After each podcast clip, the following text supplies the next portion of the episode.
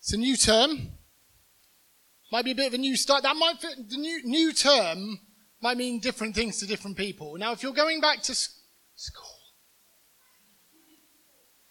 school, that might mean something very exciting. It might mean something. Aiden's look at me means is suggesting it's not that exciting.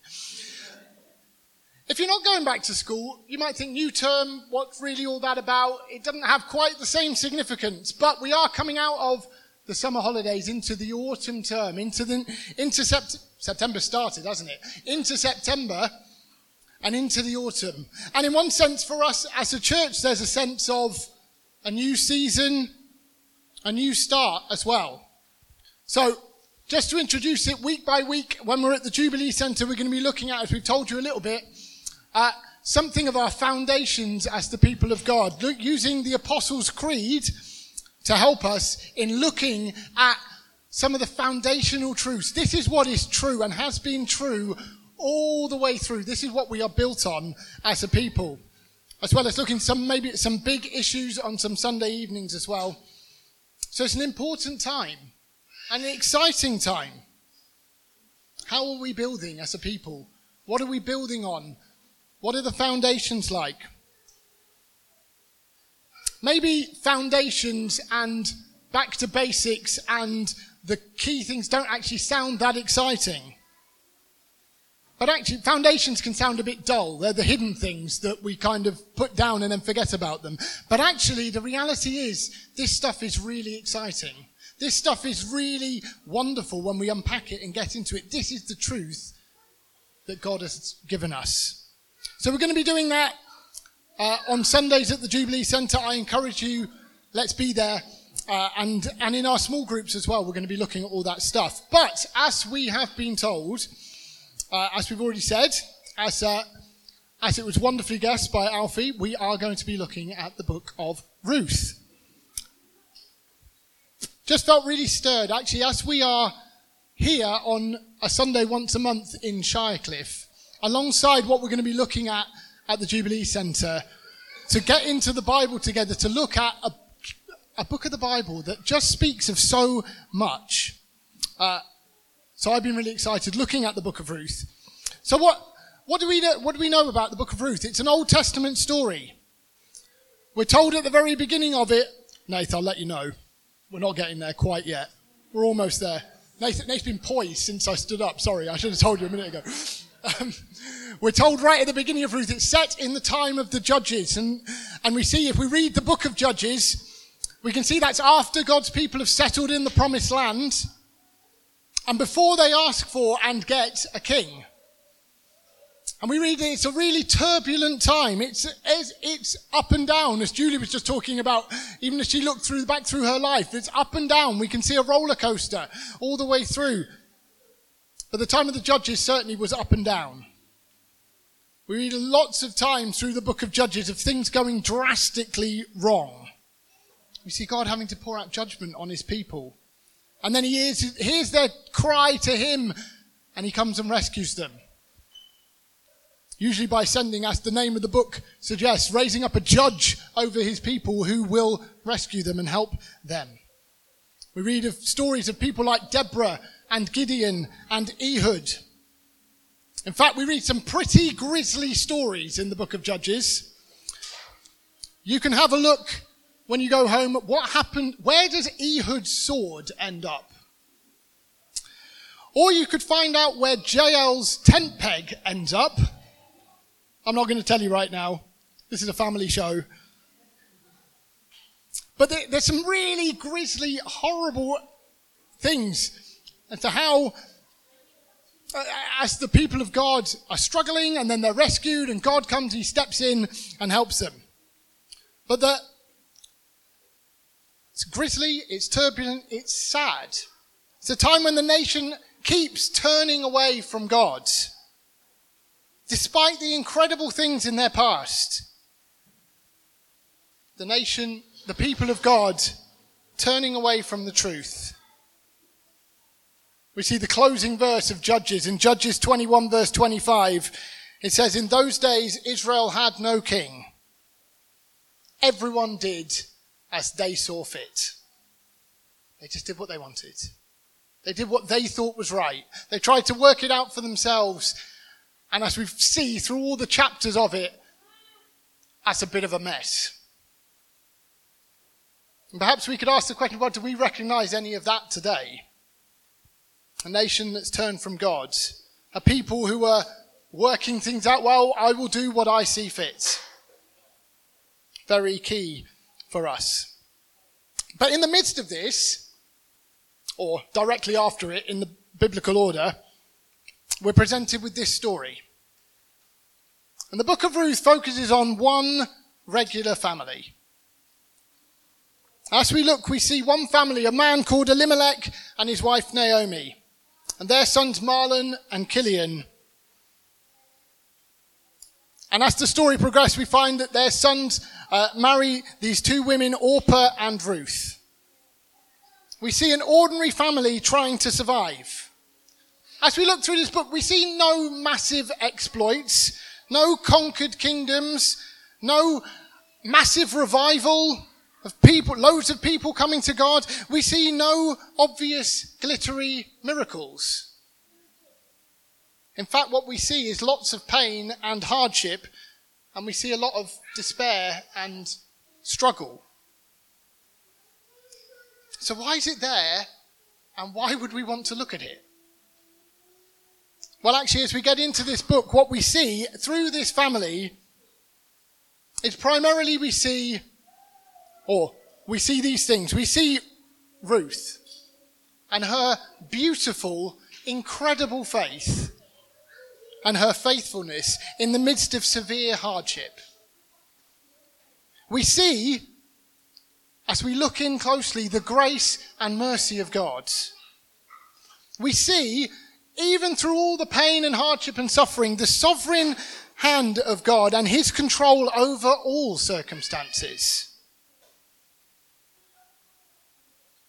And as the story goes on, what we see is wonderful redemption and restoration. Again, it's not glitzy and glamorous. It's not some kind of massive shooting, shooting star in the sky, but God in and through one family brings amazing redemption and restoration, which, as we will see, fits hugely into the big picture of his master plan for salvation of the world. So that's why we're going to the book of Ruth. And today, in our remaining time, we'll have a look at chapter 1, bit by bit. So we can have the first bit, Nate. there you go. Ruth chapter 1, verses 1 to 5.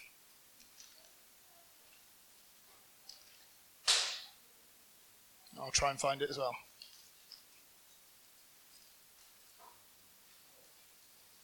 Yeah, there we go. Ruth chapter 1. And start by reading, we're going to look at it bit by bit, so I'm going to start by reading verses 1 to 5 of chapter 1. Here we are. In those, in the days when the judges ruled, there was a famine in the land. So a man from Bethlehem in Judah, together with his wife and his two sons, went to live for a while in the country of Moab. The man's name was Elimelech, his wife's name was Naomi, and the names of his two sons were Mahlon and Chilion. They were Ephrathites from Bethlehem in Judah, and they went to Moab and lived there. Now, Elimelech, Naomi's husband, died and she was left with her two sons. They married Moabite women, one named Orpah and the other Ruth. After they had lived there about 10 years, both Mahlon and Chilion also died, and Naomi was left without her two sons and her husband. Okay. To be honest, as I read that, I could imagine, forgive me that this is what I imagined. I could imagine in the Lego movie, there's that character Metalbeard. And I could imagine Metalbeard jumping up onto the stage. Me name's Metalbeard and I'll tell you me tale of woe. And it would be nothing on this. Metalbeard does tell a story of woe, of going to the Lego, big Lego tower where President Business is and barely escaping alive. Something like that. But as, I, as we read these verses, Metalbeard's got nothing on Naomi. Metalbeard's got nothing on Naomi and Ruth and Orpah. We are hit by a wall of hardship. This is a serious tale of woe. One thing after another after another. We see Naomi particularly hit by famine, her family uprooted, then a tale of death, followed by death, followed by death. She's in a foreign land. She's lost her husband and both of her sons. In a time particularly where a widow left on her own is in massive trouble. And she's now in a foreign land, having left because of a famine, left without husband or sons. And we see Ruth and Orpah, who have married into this family, now left without their husbands either. It's a tragic situation, but it's the context for all that follows. And just almost as an aside, but just to start here, this is real. We will face hardship. We've heard of it even this morning. We will face illness. We might face recessions or job losses. We might face relational tensions, bereavement, as well as persecution more actively and openly. They're all realities in this world. Whether we could point and look at these verses and say, well, is, is this God's judgment? Is this caused by other people? Is this the simple result of being in a fallen world? Or even could we argue, is this somehow self-inflicted? Elimelech, why did you go to Moab in the first place? Well, he was, I'm escaping from the famine. Even if we could kind of argue all of these things, it just looks so unfair. This happens. So, notwithstanding any sense where you could go, maybe you've made some bad choices in the past, this feels so hard and totally unfair. Naomi, Orpah, and Ruth are facing disaster. How did we end up here? How did we end up here? But hardship in all its forms is a reality in this world, and we, as the people of God, are not immune from it. As I know people in this room will know only too well. We could read the words of Jesus in John 16, verse 33 In this world you will have trouble. There you go. We could read the word of the psalmist, of David, in Psalm 34, 19. Many are the afflictions of the righteous. We're not immune from the suffering and trouble of the world. And Naomi, Ruth, and Orpah certainly aren't either. They're certainly facing trouble. Well, what will they do now as the story moves on? What do we read in verse 6? They're in this horrible situation. In verse 6, we read this When Naomi heard in Moab that the Lord had come to the aid of his people by providing food for them, she and her daughters in law prepared to return home from there. With her two daughters in law, she left the place where they'd been living and set out on the road that would take them back to the land of Judah. We focus in on Naomi. And as the story moves on, we see Naomi along with Orpah and Ruth. Ruth, they've got nothing. It's a huge problem for them in the society of the time. Three widows left. Who will support them? Who will protect them? To be honest, from our standpoint of the 21st century, it's a bigger disaster than we can probably appreciate. In the midst of it, it's a source of real shame for Naomi. I'm widowed and childless. Who will take on my family line? I am, I've got nothing. And yet, into the midst of this desperate situation, Naomi gets the news God has provided food for his people in the promised land. Perhaps Bethlehem is finally living up to its name again as the house of bread. There's food. She decides to return home. even as we look there, a brave decision, perhaps even a repentant decision. We came here, everything's gone wrong, but I'm going to go home. I'm going to go back to where I've come from. I'm going to go back to the land which our God gave us. In the depths, in a bad place, in the place of feeling far from God, will we make those brave, repentant decisions? Come back to Him. Come back to Him. If you're feeling anywhere like that today, you can come to God today. But what do we see? They're packing up to go home. Naomi's made this decision. We're going to go back to Judah. Verse 8 Naomi said to her two daughters in law, Go back, each of you, to your mother's home. May the Lord show you kindness as you have shown kindness to your dead husband and to me.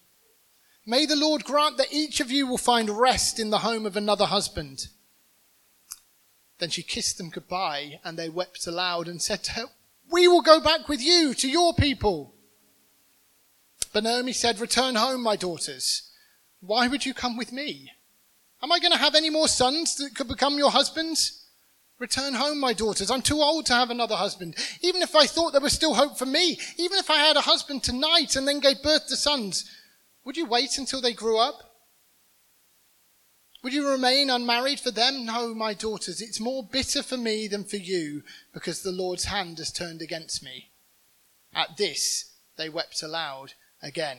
And we'll pause there. You can see the desperation of the situation. Naomi sets out Ruth, Orpah, if you come with me, there is nothing for you. There is nothing for you if you come with me. And in one sense, we need to cut, need context for that, need to understand the situation of the time again. She starts talking about having another husband and having more children and, and, and working that out, and we might think, what's she talking about? What, what, why is that the point? But it speaks of the culture of the time and the law. That widows would be provided for. That if a, if a man died and left a widow, then his brother had the responsibility to marry his widow, to carry on the family line, but to, to look after and care for the widow that he'd left behind. And Naomi speaks into this. Look, look, I haven't got any more children. I haven't got any more sons. There's no one who could be that person to you. So don't think about coming with me. There's nothing for you there. And the reality for her is, and therefore I have got nothing.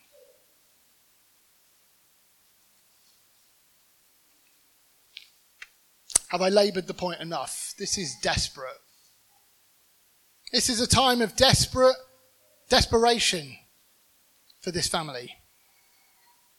I'll ask the question how do we respond in times of hardship, trial, and downright disaster. Maybe I'll ask another question. What do we think of Naomi's response? Actually, there's a lot in Naomi's response that is quite impressive. We can see and we can pull out she is in despair, true.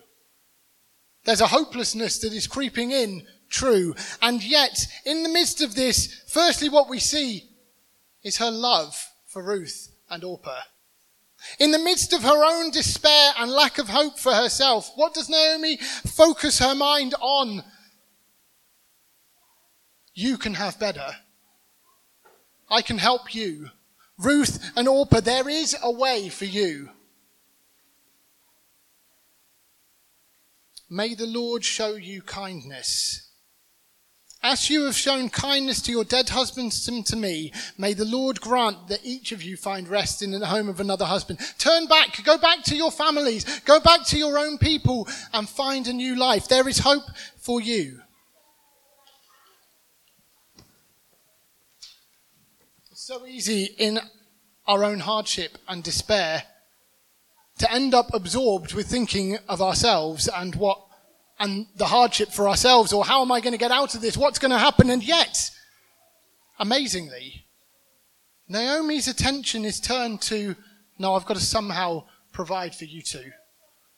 I can give you hope. I can give you a way. May the Lord show you kindness. It's a very powerful Hebrew word, hesed. There's a sense of deep faith and faithfulness and mercy shown to someone. That saying, you, you, you have shown me great faithfulness. You've shown great faithfulness and loyalty to your husband and to me. Now may God show you the same. Kindness in our modern language can sound a bit weak in comparison, but this is the, this is the depths of what Naomi is praying for them. She has love for her daughters in law. She also, we can see her underlying faith in the sovereignty of God. It comes out in an interesting way, but she recognizes the sovereignty of God, that He is in control, despite the fact that in that she can only see despair and bitterness. And it leads her to saying things like, The Lord's hand has turned against me.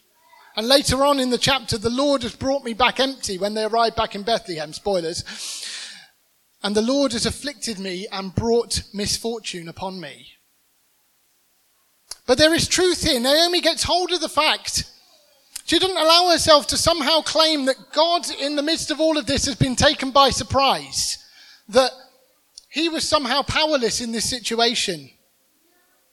That somehow, well, God just popped out and turned his back for a minute, and all this disaster happened, and now God's having to pick up the pieces somehow.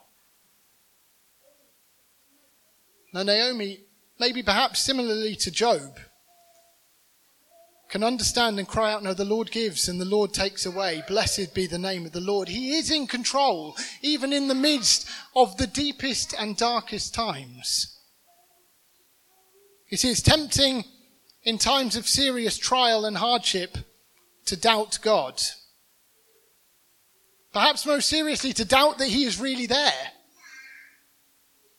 In fact, if, I don't know if this is completely true right now, but it's certainly been true over the last few years. If you see videos or hear people talking, many would articulate that the existence of suffering in this world is a barrier to any kind of belief in any kind of all powerful and all loving God. How can you believe that there's a God who's all powerful and all loving when you see all the suffering around you? Or how could I believe that there's a God out there who loves me and is all, and is so powerful as you claim he is when this has happened to me or to my family or to my loved ones? It's easy to doubt that he is really there. Or if we accept that he's there, to doubt that he really is in control that we can so easily see suffering as a time where God has popped out for a bit. Maybe he's fallen asleep. Maybe at least he's been caught off guard somehow and had his plans interrupted, and now, well, hopefully he can pick up the pieces. Alternatively, we can end up doubting God's goodness. We can end up blaming God. You've got it wrong, God. How can you be good and yet this has happened?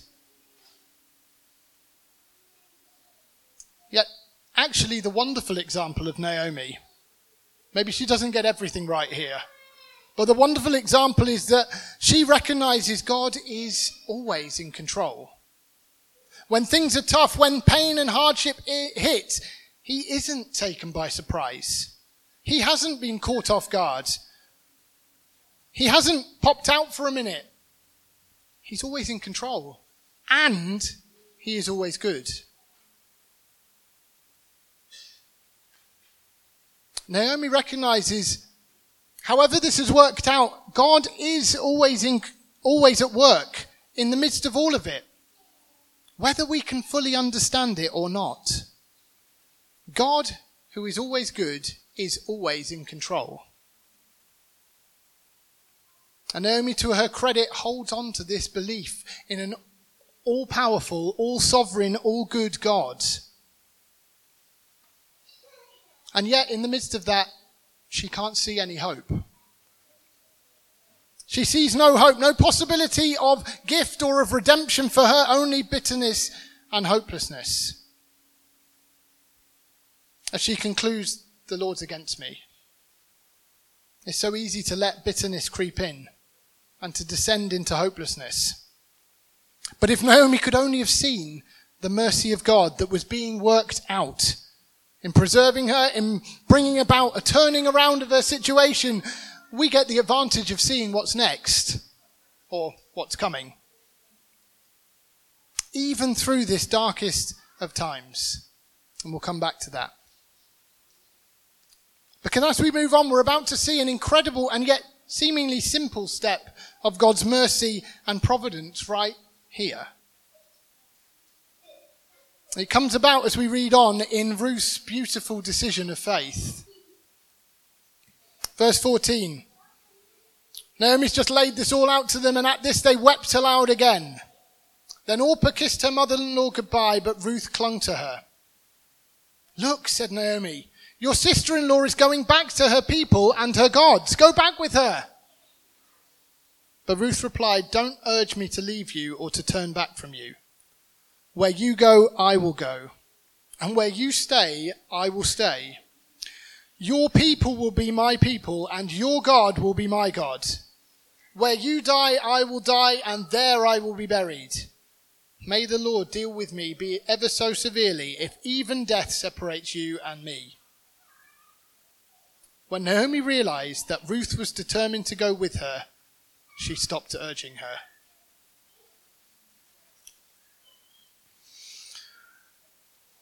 We see Ruth's beautiful, baffling, wonderful decision.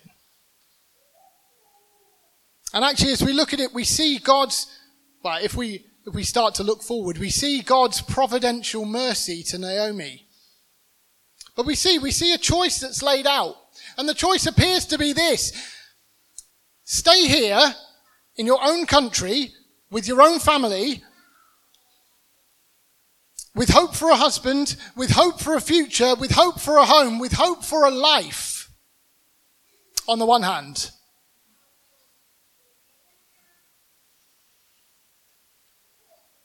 Or come with me where there's nothing for you.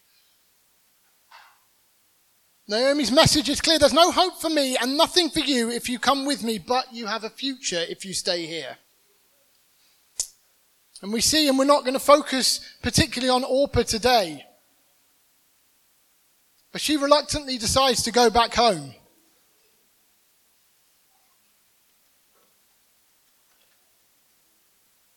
So we're left with Ruth faced with this seeming choice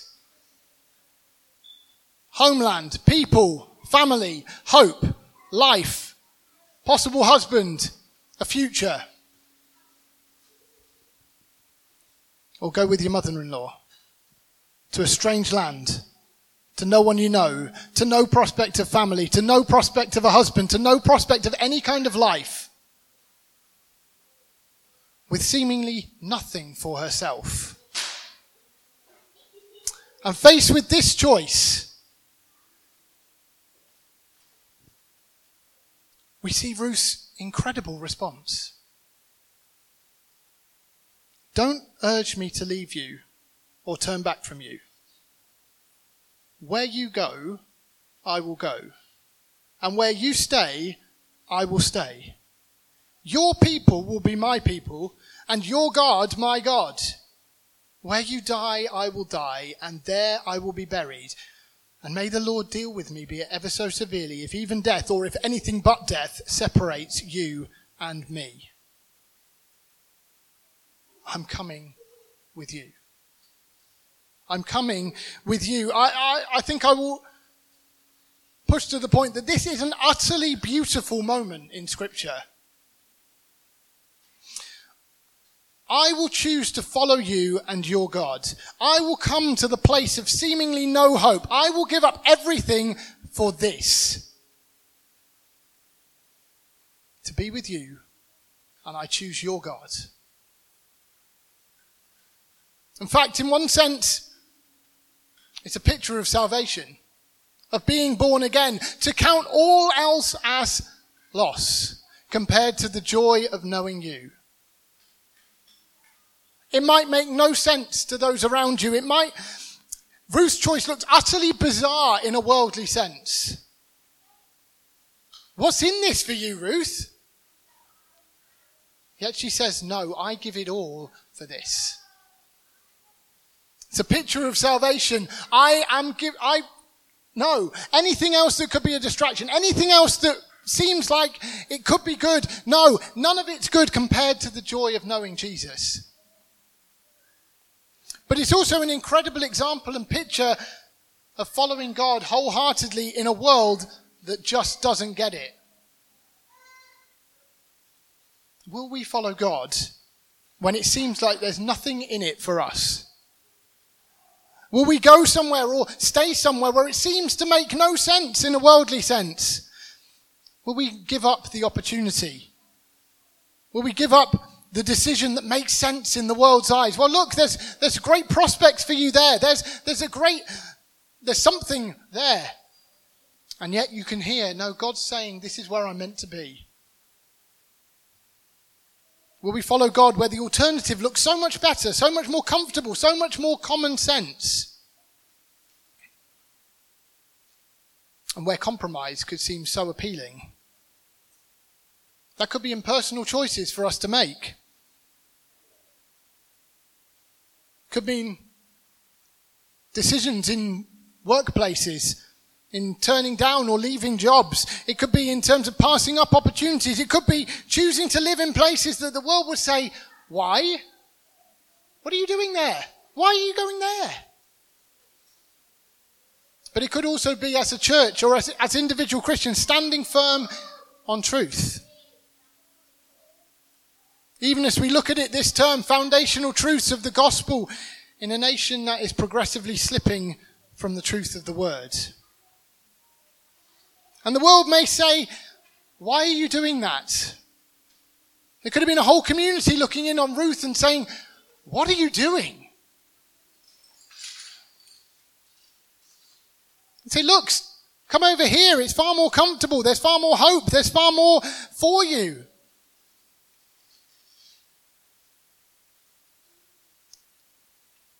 Perhaps even, well, we used to, Christians used to believe that, but no, come on, we've moved on from that now. We're, we're so much more uh, enlightened these days. Even, how can you hold to that and say that? That's so hateful.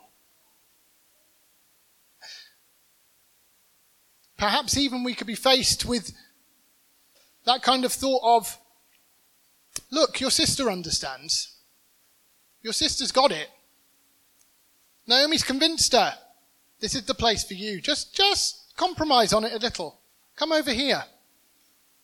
Maybe we see other Christians, other churches compromising on things. And in humility, we don't want to go, oh, you're wrong.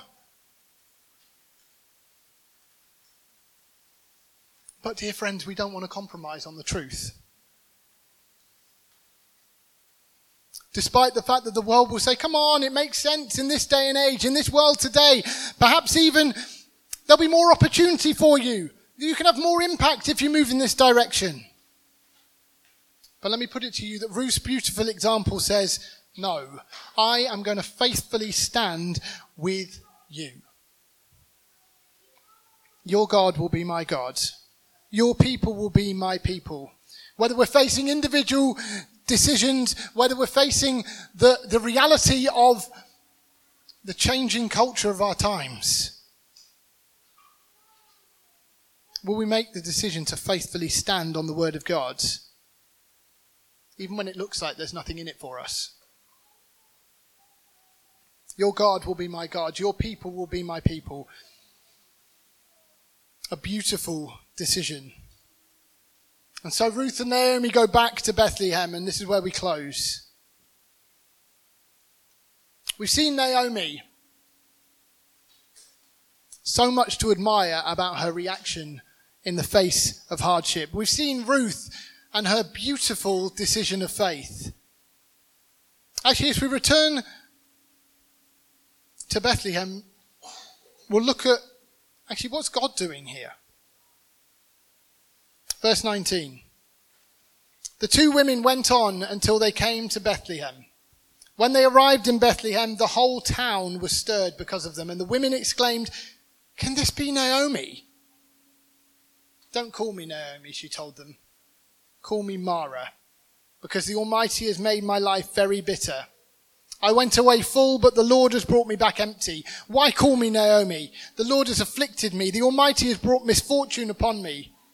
And so Naomi returned from Moab, accompanied by Ruth the Moabite, her daughter in law, arriving in Bethlehem as the barley harvest was beginning. Okay, so they return, and Naomi is downcast. The town is stirred to see her, but her despair is clear. Don't call me Naomi anymore. Don't call me pleasant. Call me Mara. Bitter. I'm no longer pleasant, but bitter. The Lord has afflicted me, and I'm empty. I'll ask us the question Do we see God's mercy, grace, and provision in the best and in the worst of times? Earlier on, I was praising Naomi for her, for not her, uh, for her, for the fact that she didn't doubt God's sovereignty and holiness. But it appears she cannot see his provision. In fact, you could imagine God speaking up at this moment. Naomi, wait. Naomi, wait. Can't you see how I've been with you? How I've seen you through the famine. It didn't work out the way you expected, but I've seen you through and through all the hardships that you faced and I've brought you back to your home. Just as the barley harvest is about to begin. Naomi, see what I can yet do. See that I have kept you safe. Through all the hideous roller coaster that you're on, I am here and I'm at work. Perhaps you could imagine Naomi pushing back, but God, I'm empty. Everything is gone. And perhaps God would push back again. No, not quite, Naomi. You've got Ruth. Wait and see what I am about to do through her. There is more for you here than you know or can understand at this moment. You see, we could ask the question do we see all that we have in Him? Even in the worst of times, do we see all that we have been given in Him? And the ways He's providing, even when we cannot see it at all. We sing that song sometimes, even when I don't see it, you're working. Even when I don't feel it, you're working. Oh, so, so, so much we need to remind ourselves of it. God's at work. He's still at work. Did you realize he saw us through that? It felt hideous at the time, but we're here.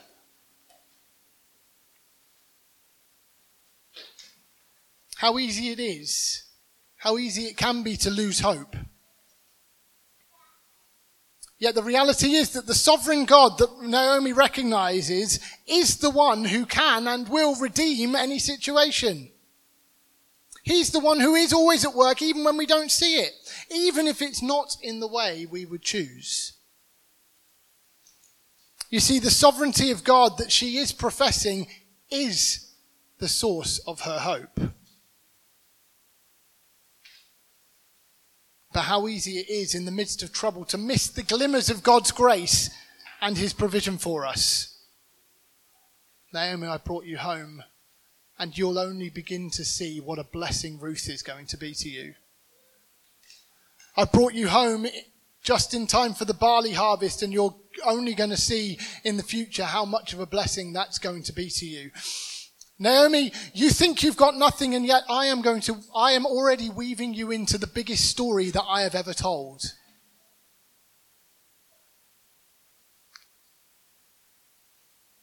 Even when we don't see it, God's working.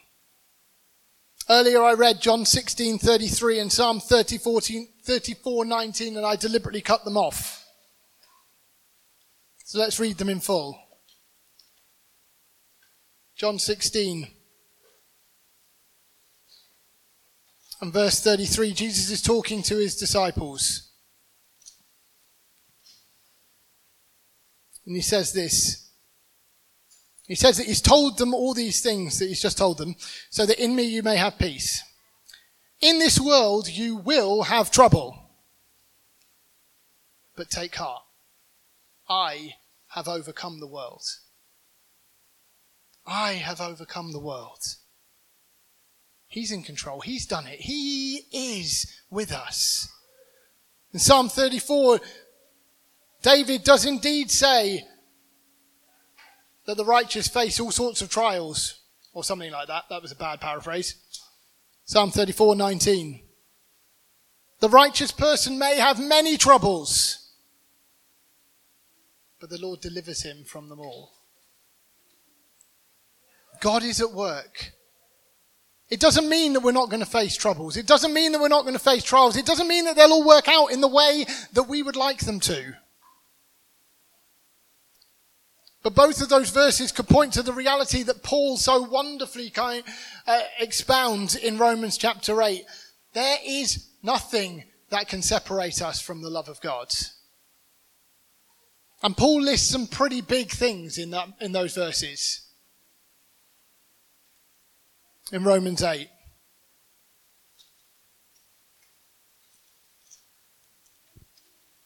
Romans 8, verse 35. Who shall separate us from the love of Christ? Shall trouble, or hardship, or persecution, or famine, or nakedness, or danger, or sword? He says, as it's written, for your sake we face death all day long, we're considered sheep to be slaughtered. He says, no, in all these things we're more than conquerors through him who loved us. For I am convinced that neither death nor life, neither angels nor demons, neither the present nor the future, nor any powers, neither height nor depth, nor anything else in all creation will be able to separate us from the love of God.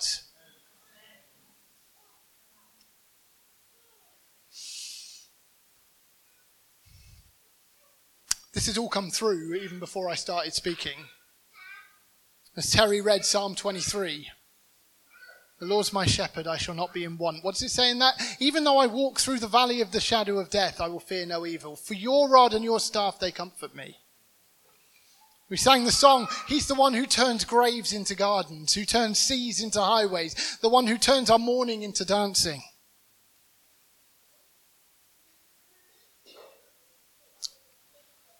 I think I could reference all the different things were shared. I'm saying all. The ones I wrote down, that means I might have missed something.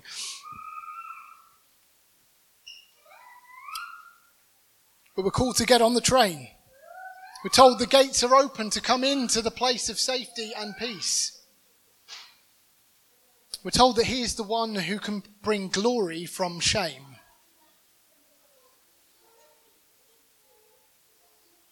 Naomi arrives back with Ruth at the beginning of the barley harvest. It's an innocuous phrase, at the beginning of the barley harvest, okay. But that's just in time for God to work out a great work of redeeming this hopeless situation. We can't see it. Even if I read that line, I can't see why that's going to work it out. But God is at work. And as I read the following chapters, I can see, oh, that's what you were doing, God. That's what you were doing, God. If we can't see it, we can't grasp it, yet He is bringing it about to His glory and their good. So let's believe Him. Let's trust Him. Let's expect and know, whether we can see it clearly or not, that He is about a great work. This term, this week, as we start new school years, new schools, as we maybe come out of what might have still been a bit of a disrupted holiday time, even if it's not related around the school holidays, and into a new term. God is in control. He is powerful enough and he is good enough. He is all powerful and he is all good. And he is always working for his glory and working his good in us. Amen? Amen. I'm going to pray and we'll respond.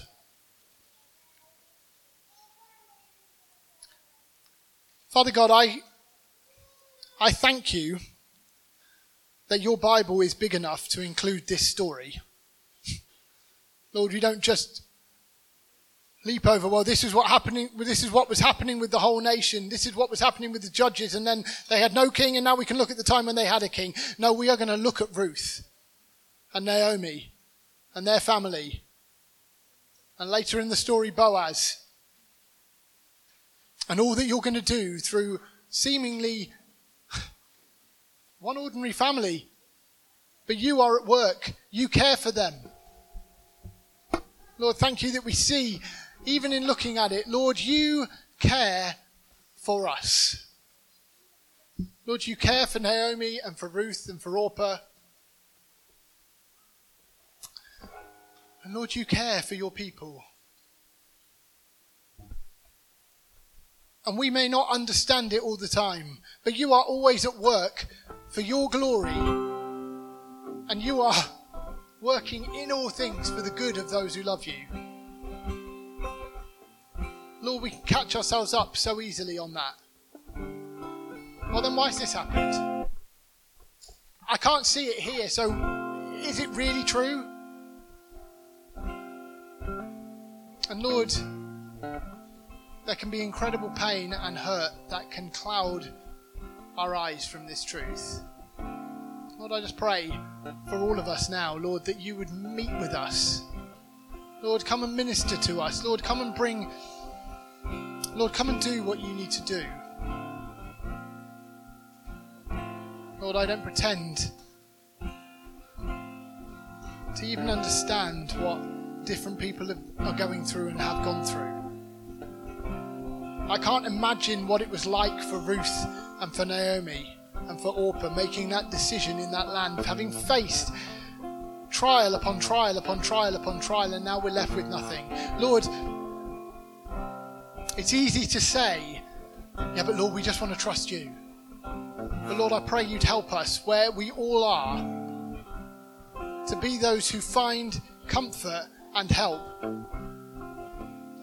in the wonderful truth that you are in control and you are good.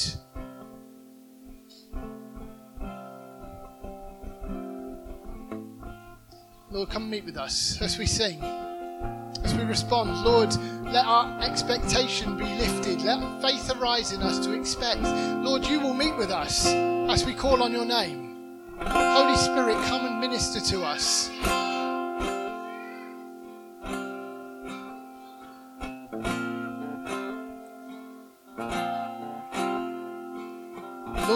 Be those who get on and stay on that train. Lord, we would be those that are freed from shame. Lord, I pray that you would be lifting off shame today. Lord, even as Catherine brought that word before, Lord, lift off shame.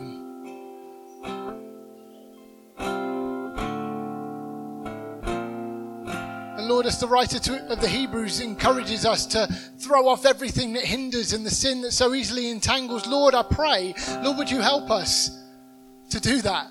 Lord, that we may see you and follow you, that we may run this race with perseverance. Lord, lift our eyes again, even now. In Jesus' name. Amen. Amen. Let's stand and sing.